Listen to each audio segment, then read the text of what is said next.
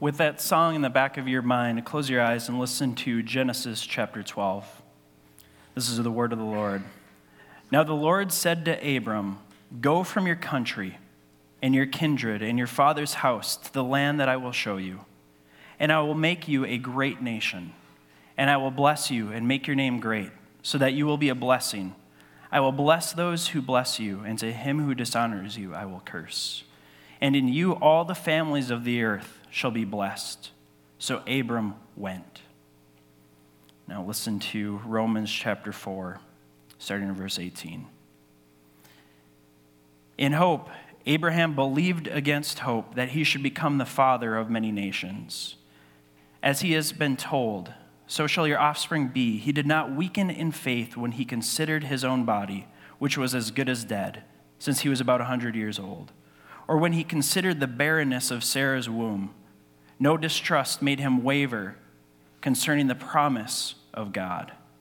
But he grew strong in his faith, and he gave glory to God, fully convinced that God was able to do what he had promised.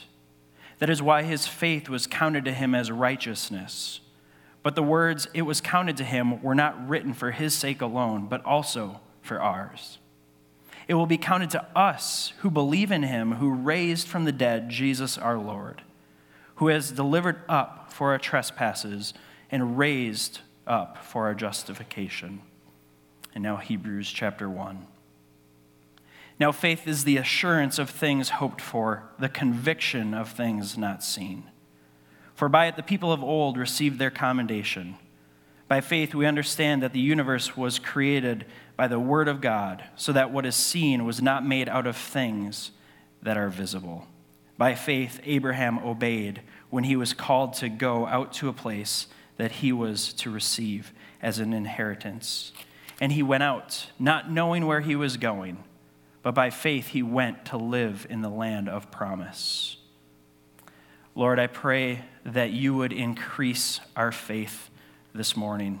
We thank you for the examples of Scripture, for the examples of people in Scripture who stepped out in faith to follow you and it was counted to them as righteousness. Lord, I pray that you would lead us out. Lord, I pray that you would take us higher, that you would take us deeper, and that we would be obedient to follow you. Lord, I believe that you, that you desire more of each one of us, and that you desire to lead each one of us on a on an incredible journey, on a great adventure with you where, where the next steps, the next things to do are unknown to us, but fully known by you. And so we want to follow you, Lord God, into the unknown.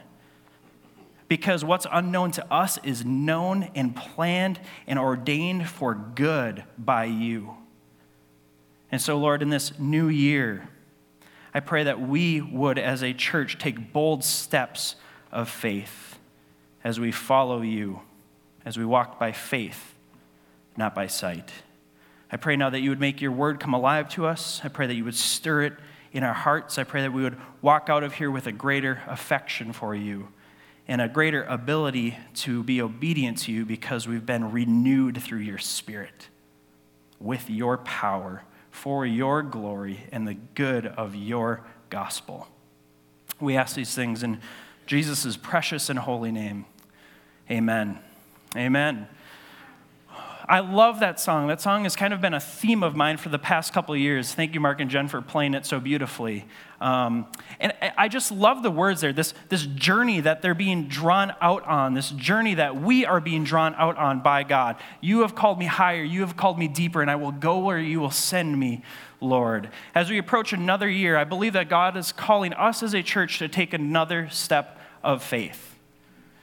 Two years ago, the step of faith that God asked us to take was to merge two churches together, two separate churches with two separate demographics, two different age groups, two different styles of ministry, two different philosophies, um, but the same Lord.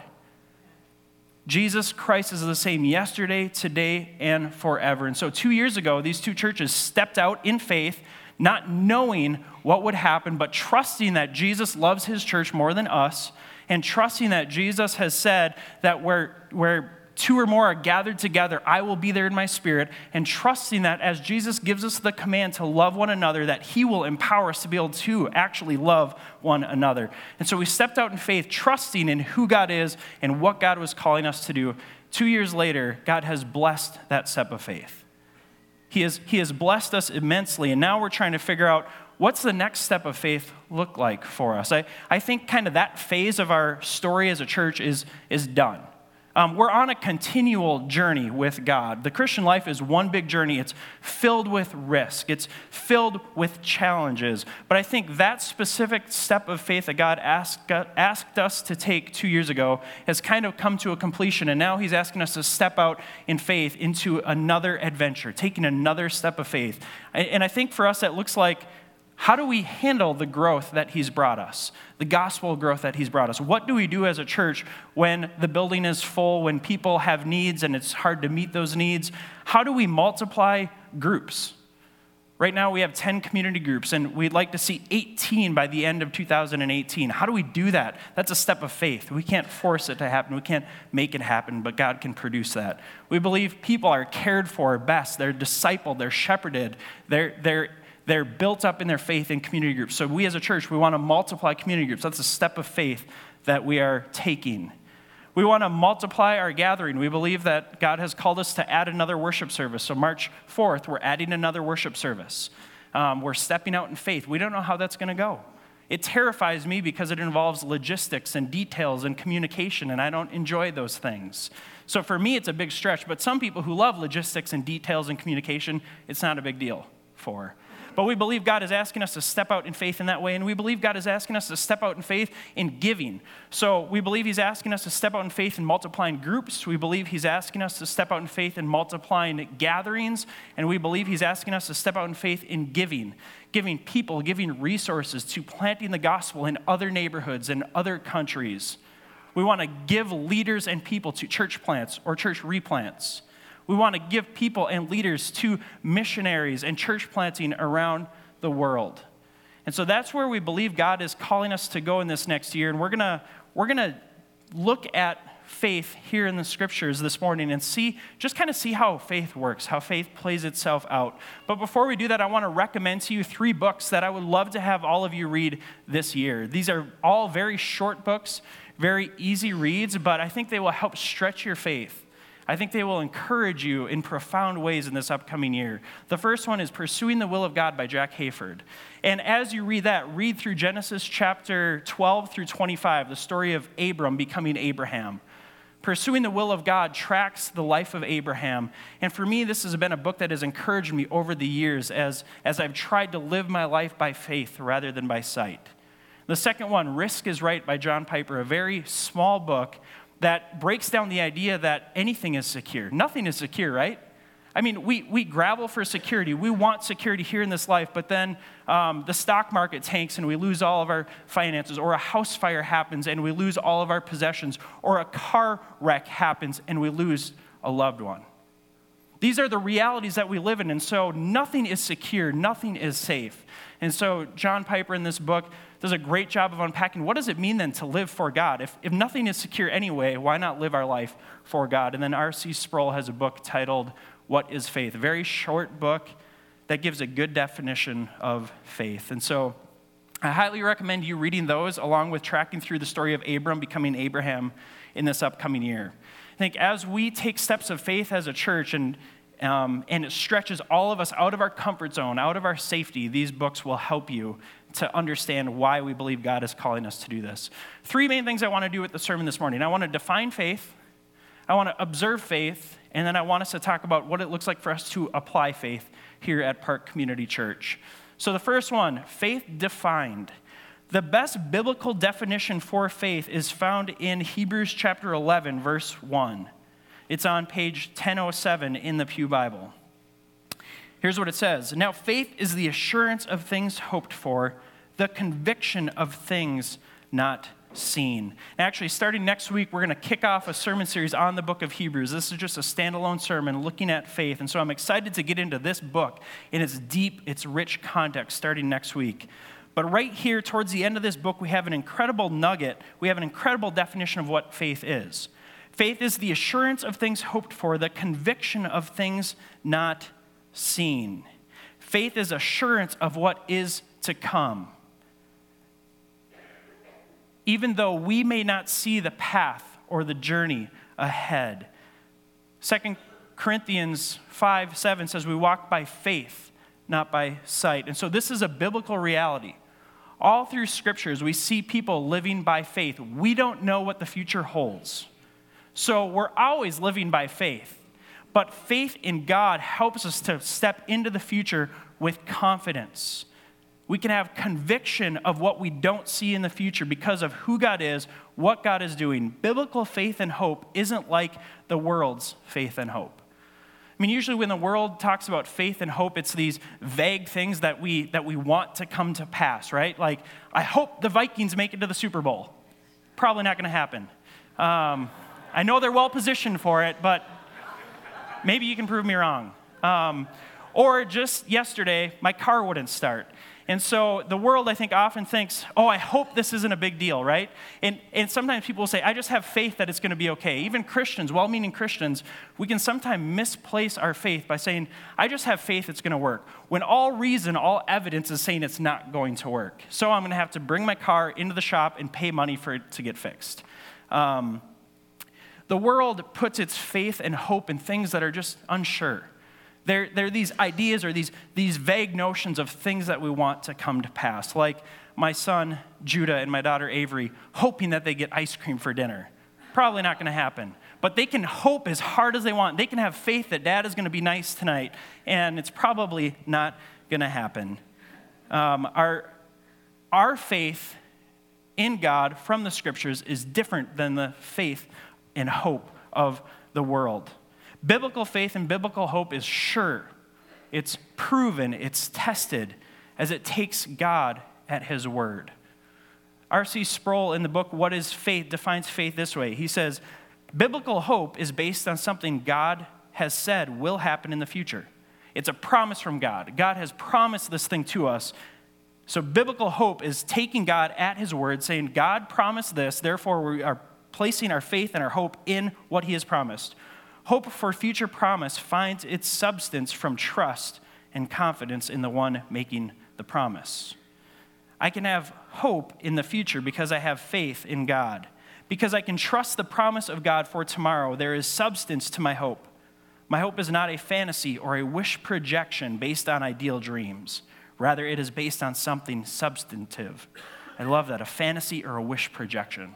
That's the world's hope and faith. It's fantasy or it's wish projection. I really want this, and I'm projecting that if I do the right things or if that things align the right way, this is actually going to happen. But biblical faith is taking God at His word, saying God has promised some concrete things, and we can step forward in faith, knowing that these things will come to pass. They may not come to pass the way that we want them to, they may not come to pass in the timeline that we would like them to, but they will come to pass because God has promised it, and God does not break His promise or His word.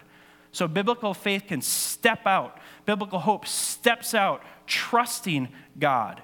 No matter the circumstances, no matter what results, we can trust where God is leading us. We have an eternal and a secure future to walk towards. It's taking God at His word, believing His promises, stepping into what is unknown to us because it's known to God.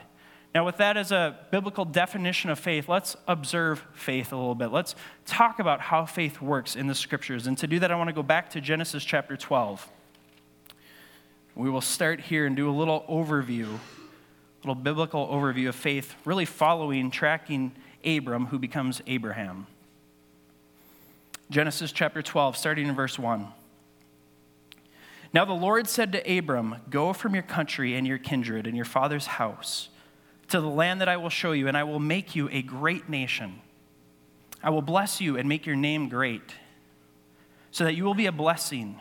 I will bless those who bless you, and to him who dishonors you, I will curse.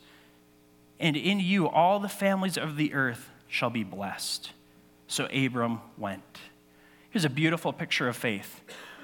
Abram's home. He's in, the, he's in the land of Ur. He's in a safe place. He's with his family. He's with his friends. He's in a culture, in a context, in a place that he knows, that he loves, that he's surrounded by safety in. And God comes to him and he says, Go, leave it. For I've got greater things for you. I will bless you and bless the nations of the world through you. And so Abram obeys. He believes God. He takes God at his word and he gets up and he leaves his safety. He leaves his comfort. He leaves the culture, the city, the community that he is known in and known by and comfortable with, and he goes. He goes on this great adventure. God says, I will make you a great nation. I will bless the nations of the world through you. And, and at this time, Abraham is 75 years old. So he's getting up there in age and he's thinking, okay, my wife, Sarah, is barren. We can't get pregnant. We've tried. It's not working for us. We've tried for years. It's not working. God's promising to give us a son through whom the nations of the world will be blessed. It seems, it seems crazy.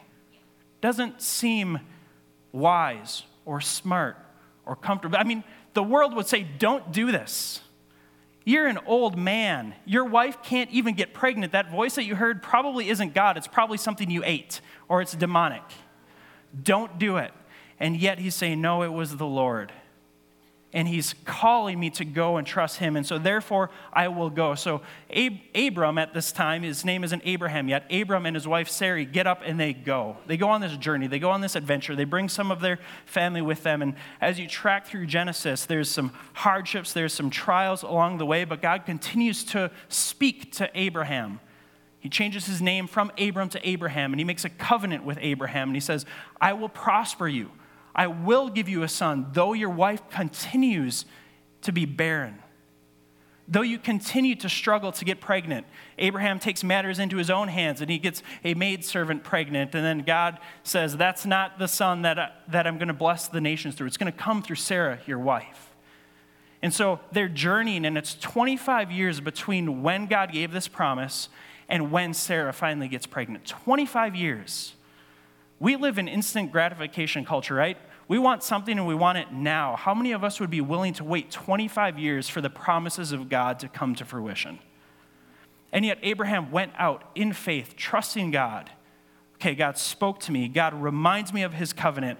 I'm going to place my faith in him because he's bigger than I am. And though the circumstances of my life don't match the promises that he's given me, I need to believe in Him that the promise He's given me will come to fruition in His timing, in His ways, underneath His authority. And so Abraham and Sarah aren't the perfect example. They step out in faith, but they take matters into their own hands. Anyone familiar with that? Maybe God's called you to do something. God's called you to step out in faith, and, and you're not seeing the results. Things aren't happening the way that you would like them to, and so you're trying to make matter, take matters into your own hands. Abraham, one of our biblical examples of faith, did it. We're sinners by nature and choice. We just can't do life right, can we? And yet, God continues in his promise, in his covenant. 25 years later, Abraham and Sarah get pregnant, and they give birth to a son named Isaac. Now, as Isaac is growing up, God asks Abraham to sacrifice Isaac. What does Abraham do? He willingly does it. God provides a way out. God provides a goat for Abraham to sacrifice rather than his son Isaac. But can you imagine, again, the step of faith that it took? 25 years for my wife to get pregnant, this son who you have promised, who you have promised to multiply the nations through, has come to me, and now you want me to sacrifice him, to take his life. That doesn't make sense, God. And yet, Abraham does it, and God provides a way out. Abraham's faith is stretched. If you look at Genesis chapter 15, verse 6, this is part of Abraham's story. We don't have time to go through all of it in context today, but this is his story. And it says here in verse 6 that Abraham believed the Lord, and it counted to him as righteousness. So Abraham is on this journey where he doesn't see the future. He doesn't see how God's going to fulfill his promises. He can't see clearly, he can't see straight, but he continues to place his faith his trust, his hope in God. And God counts that to him as righteousness. So as we think about growing in faith, it's the same for us. As we take God at his word, as we trust God, as we as we battle taking circumstances into our own hands and trying to be our own gods and trying to do our own thing, but yet continually repenting of that and turning back towards God, turning away from trying to be our own gods and turning to the one true God through his Son, Jesus Christ, it's counted to us as righteousness. Flip over to Romans chapter 4 and see how Paul here in the New Testament shows us that Abraham set the way for us well, he, he prepared the way for Christ, who now is our righteousness. So, in the New Testament context, we place our faith in Jesus the Christ. That's counted to us as righteousness. Look at Romans chapter, chapter 4, starting in verse 13. For the promise to Abraham and his offspring that he would be heir of the world did not come through the law, but through the righteousness of faith. For if it is the adherents of the law who for if it is the adherents of the law who are to be the heirs, faith is null and the promise is void. For the law brings wrath, but where, where there is no law, there is no transgression. That is why faith depend, that is why it depends on faith, in order that the promise may rest on grace and be guaranteed to all his offspring not only to the adherent of the law, but also to the one who shares the faith of Abraham, who is the father of us all. As it is written, I have made you the father of many nations in the presence of the God in whom he believed, who gives life to the dead and calls into existence things that do not exist. In hope, he believed against hope that he should become the father of many nations, as he had been told so shall your offspring be. He did not weaken in faith when he considered his own body, which was as good as dead, since he was about a hundred years, a hundred years old. Or when he considered the barrenness of Sarah's womb. No distrust made him ever waver concerning the promise of God, but he grew strong in his faith as he gave glory to God, fully convinced that God was able to do what he promised. That is why faith was counted to him as righteousness. But the word the words, it was counted to him, were not written for his sake alone, but for ours also. It will be counted to us who believe in him, who raised from the dead Jesus our Lord, who was delivered up for our trespasses and raised for our justification. Jesus is the one who we now place our hope and our trust and our faith in in placing our faith in Jesus is counted to us as righteousness. This is the gospel, the good news of Jesus Christ, which we talk about weekly here at Park Community Church. The good news of Jesus Christ is that if your faith is in Jesus, your future is secure. The, the steps between now and your future are unknown to us, but they're known by God. And so when you journey out into the unknown with God, you know the destination. You don't know the detours along the way, but you can be assured that He is with you. For Scripture says, God will never leave us nor forsake us. And so when we place our faith in Jesus Christ, our future is secure. It's counted to us as righteousness. And that righteousness, the imputed righteousness of Jesus Christ, secures for us a place with God for all of eternity. And so this world can bring whatever it may to us, and our future is secure. That's what faith in the New Testament looks like. That's what growing in faith for us as a church looks like. As we move into 2018, I, my hope and prayer is that each one of us as individuals would grow in our faith. That we would grow in our faith of who Jesus is and what Jesus has done, that we would walk securely knowing that our future is set and safe and secure, and no one can take that from us. The good news of Jesus Christ is that you have nothing to lose and nothing to prove.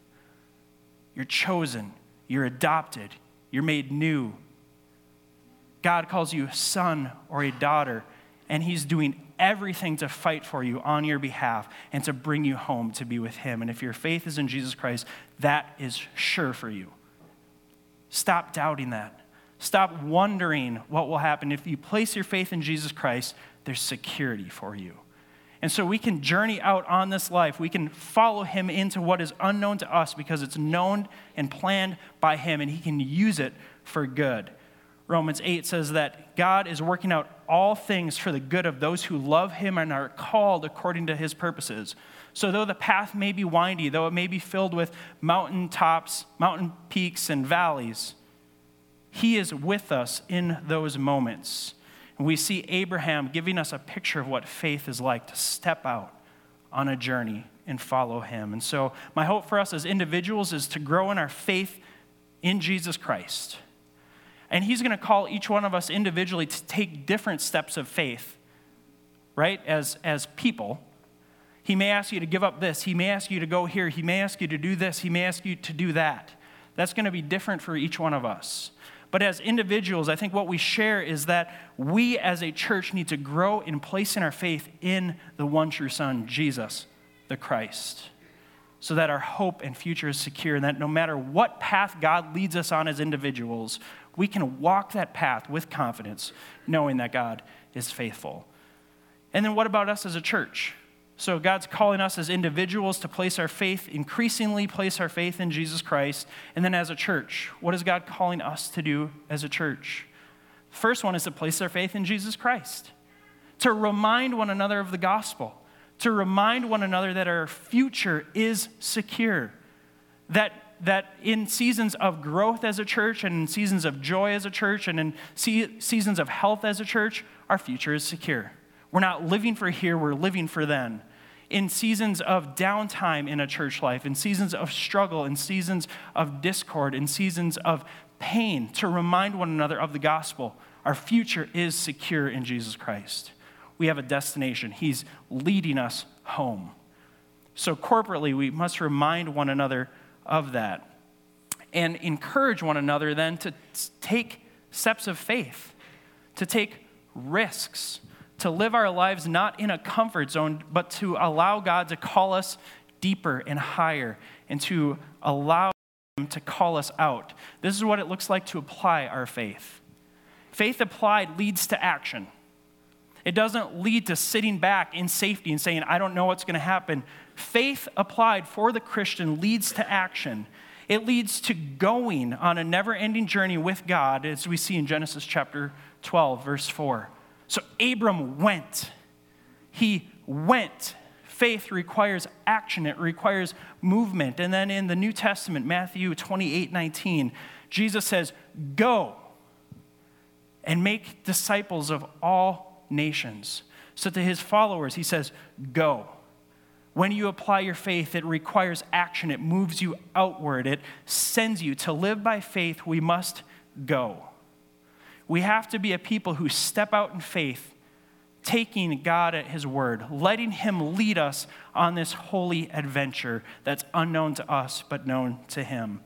For some of you, this adventure idea comes naturally, comes easily. You're like, I'll give it all up and go. You're the people who need to make sure that you're spending time praying and listening and in community, making sure that God is leading you on this adventure, not your own um, self. That's me. I love adventure. I love risk. So for me, this is easy to talk about. I'm like, let's, let's leave it all and go somewhere. Let's go to a different country. Let's go to a different neighborhood. Let's start something new.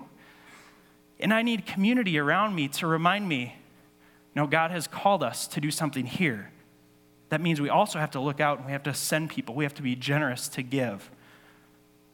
But what has God called us to do? So if you're the impulsive type, Get some non impulsive people around you who will hold you to the fire, who will say, Have we really prayed about this? Have we really thought about this? Have we really planned? Yes, holding those plans with an open hand for God to direct. And if you're the person who fears adventure, you're like, I'm not going anywhere. I'm safe, I'm secure, everything is tidy, it's clean, it's neat. Get some people who hate tidy, clean, and neat things around you and rub each other the wrong way and encourage one another and, and be willing to give up safety, be, be willing to give up comfort, be willing to give up what looks wise in the eyes of the world to trust God and step out in faith. This is why we're in a church family, because we need each other. Those who are naturally born to seek adventure and take risks need those who are naturally adverse to that. And those who are naturally adverse to that need those who like that to help push them. And so this is a church family. And I believe God has put us together to encourage one another to step out in faith, but to make sure that those steps are led by Him. That He, Jesus, is the head of the church. And where He goes, we go. As He moves, we move. So as we consider applying faith to the journey that God has us on as a church, now take some time individually.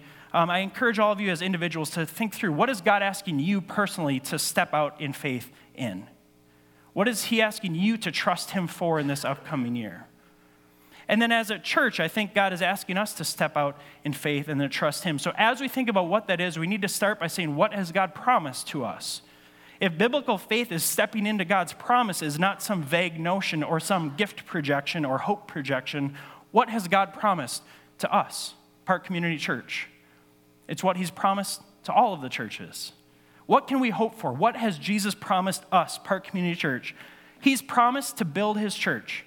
Matthew 16, 18. Jesus tells the disciples, I will build my church and the gates of hell will not overcome it.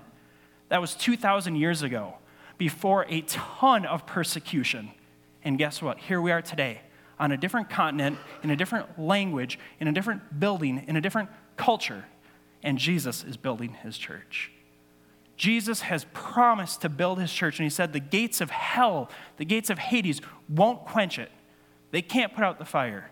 So we can be a part of the church. We can, we can seek the advancement of the church, knowing that Jesus will build his church. No fire of hell, no scheme of man can quench the growth of Jesus' church. He's also promised to do this through his people. Matthew 28 19, he says to the disciples, to the followers of Jesus, as he says to us, those who follow him, go into all the nations of the world, baptizing them in the name of the Father, the Son, and the Holy Spirit, teaching them to obey all that I have commanded. And so he promises to build his church through his people. We can trust, we can step out as a church into this new year, trusting that Jesus will build his church that He will do it through us, and that He will do it in His world, both locally here in St. Louis Park, regionally in the greater Twin Cities in Minnesota area, and globally around the world. Acts chapter 1, verse 8, Jesus says, You will be my witnesses when the Holy Spirit comes on us. And so he's promising to build his church through us in the power of his Holy Spirit. He says, You will be my witnesses in Jerusalem, that's the city that they were in when this happened, locally in Judea and Samaria, that's the region that they were in when God gave this promise, the region, and then to the ends of the earth, the globe. And here we are 2,000 years later on a different continent, being recipients of that promise and carrying that promise on. So Jesus has promised to us that he will build his church, that he will do it through us, that he will do it in St. Louis Park, that he will do it in the Twin Cities metro, and that he will do it around the world. And he invites us into that, each as individuals and us as a church corporately. He says, Come on this journey with me, step out in faith. You don't know what it's going to look like. You don't know what, what other country I have planned for Park Community Church, but I will reveal it in the right time and I will prepare people to go in the right time. And if you want to be a part of this great adventure, step out in faith, trusting the finished work of Jesus that you have an eternal, secure home, and then follow me. And your life will be a great, unending risk, and it'll bring so much joy. I promise you, it's better than the safety of your living room. Although the safety of your living room may be a piece of the journey, okay? So don't worry. It doesn't mean you have to live on Iraq or in Iraq, um, though some should. Okay, so what is God asking us to do? How are we applying faith at Park Community Church in 2018 locally? Believe God is calling us to continue making disciples, which is our mission as a church, to make disciples. And locally, I believe that means, we believe as a leadership, as we've talked and prayed this through, that means going from one to two services. I've already mentioned that terrifies me because it's logistics. I don't like logistics. I love the idea like, hey, growth, let's reach people. Let's see people meet Jesus. Awesome, amen. How do we take care of people who are meeting Jesus? I have no idea. Can somebody else figure that out, please? um, going to two services, two worship gatherings requires planning and logistics. And God is asking us to take that step of faith. He's asking you as individuals who come here to choose a service, 9 a.m. or 1045 to give up some of the comfort of knowing everyone, to give up some of the comfort of, of knowing exactly what you're going to get when you show up on a Sunday. He's asking us to step out in faith and trust Him so that we can make more disciples in St. Louis Park. Going from 10 to 18 community groups.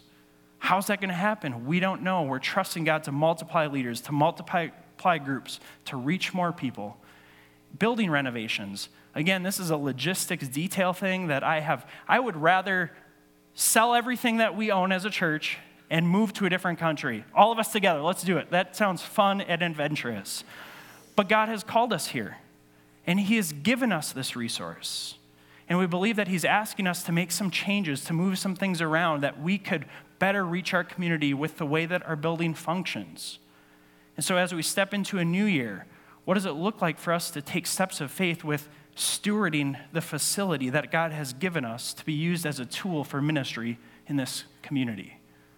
Regionally, we believe God is asking us to give, to give people resources to reach new neighborhoods and to plant or replant new churches. We want to be a multiplying church. We want to be a sending church. We don't want to grow Park Community Church. We want to grow the kingdom of God. And so, as Park Community Church grows, we want to do some things in the building to function more properly with our size and with our family. But we don't want to, we don't want to change our building to acquire more people.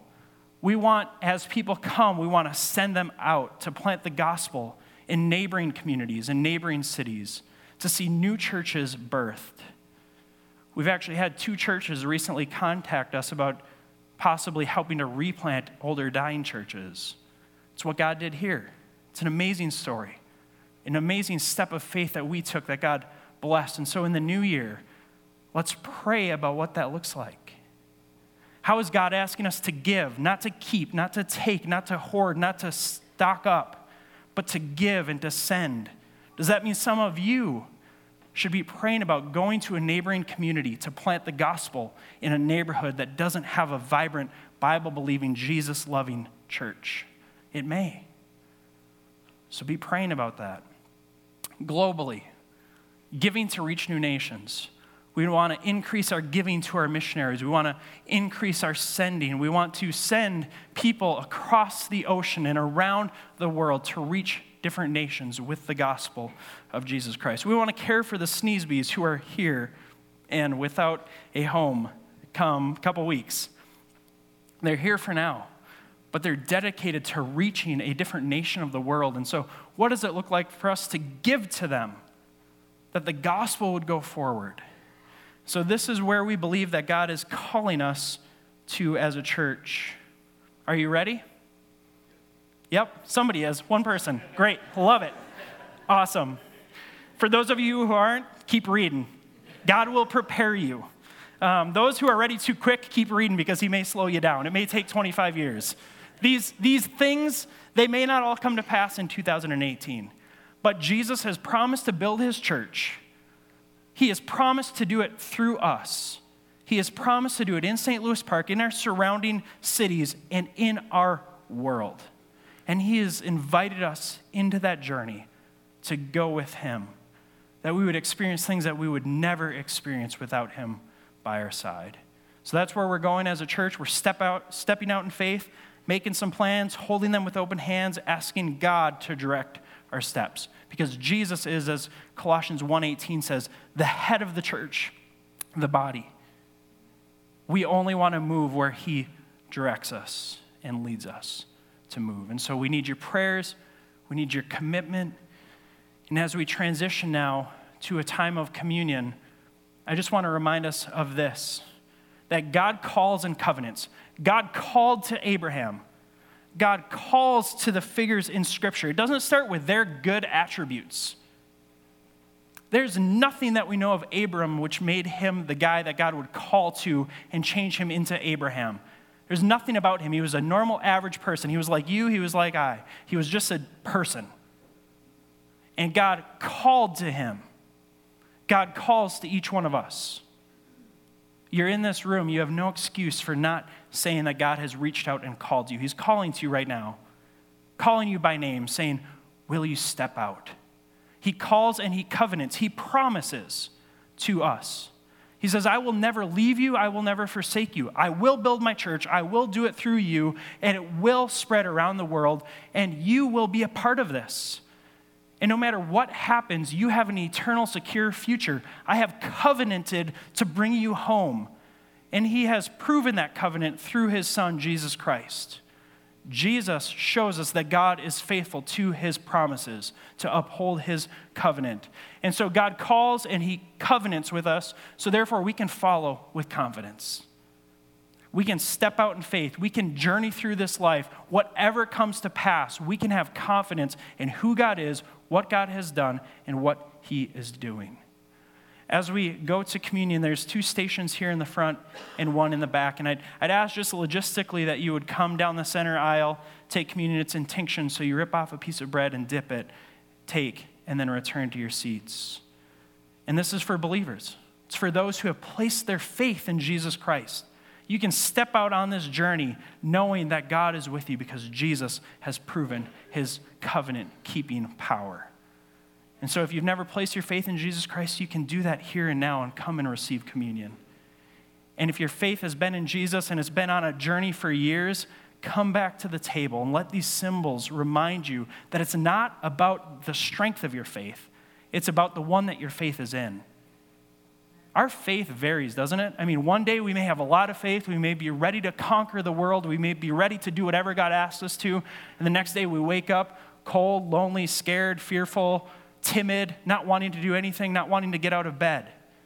And in that moment, God doesn't look at you and reject you. He says, place your faith in Jesus. Your faith needs to be placed in the right object. Jesus, the Christ, the one who proves that God is faithful to his covenants, the one who will lead you home, the one who's with you through the highs and the lows, and the one who's guiding you on the journey, walking with you on the journey, and coming behind you to pick up the pieces and the messes that you make on that journey. So let these elements remind you that our faith needs to be placed in the person and work of Jesus Christ. And then when we step out with Him, He is a sure and steady anchor for us. In Christ alone, our hope is found. Let's pray. Father God, we thank you for this morning. I thank you that you have called out to us, that you have made a covenant, a promise with us, and that you are faithful and just to fulfill your promises. Lord, our, our faith comes and goes because we are a fickle people who struggle to have faith. And so I pray that you would now nourish our faith that you would remind us that our faith is best placed and only ought to be placed in you. I pray that the elements of communion would remind us to place our faith in Jesus the Christ, to believe the promises that you've given us, and to step out on the great adventure with you, knowing that you will provide what you've promised, that you will do what you've promised. We pray these things in your precious, holy name, Jesus. Amen.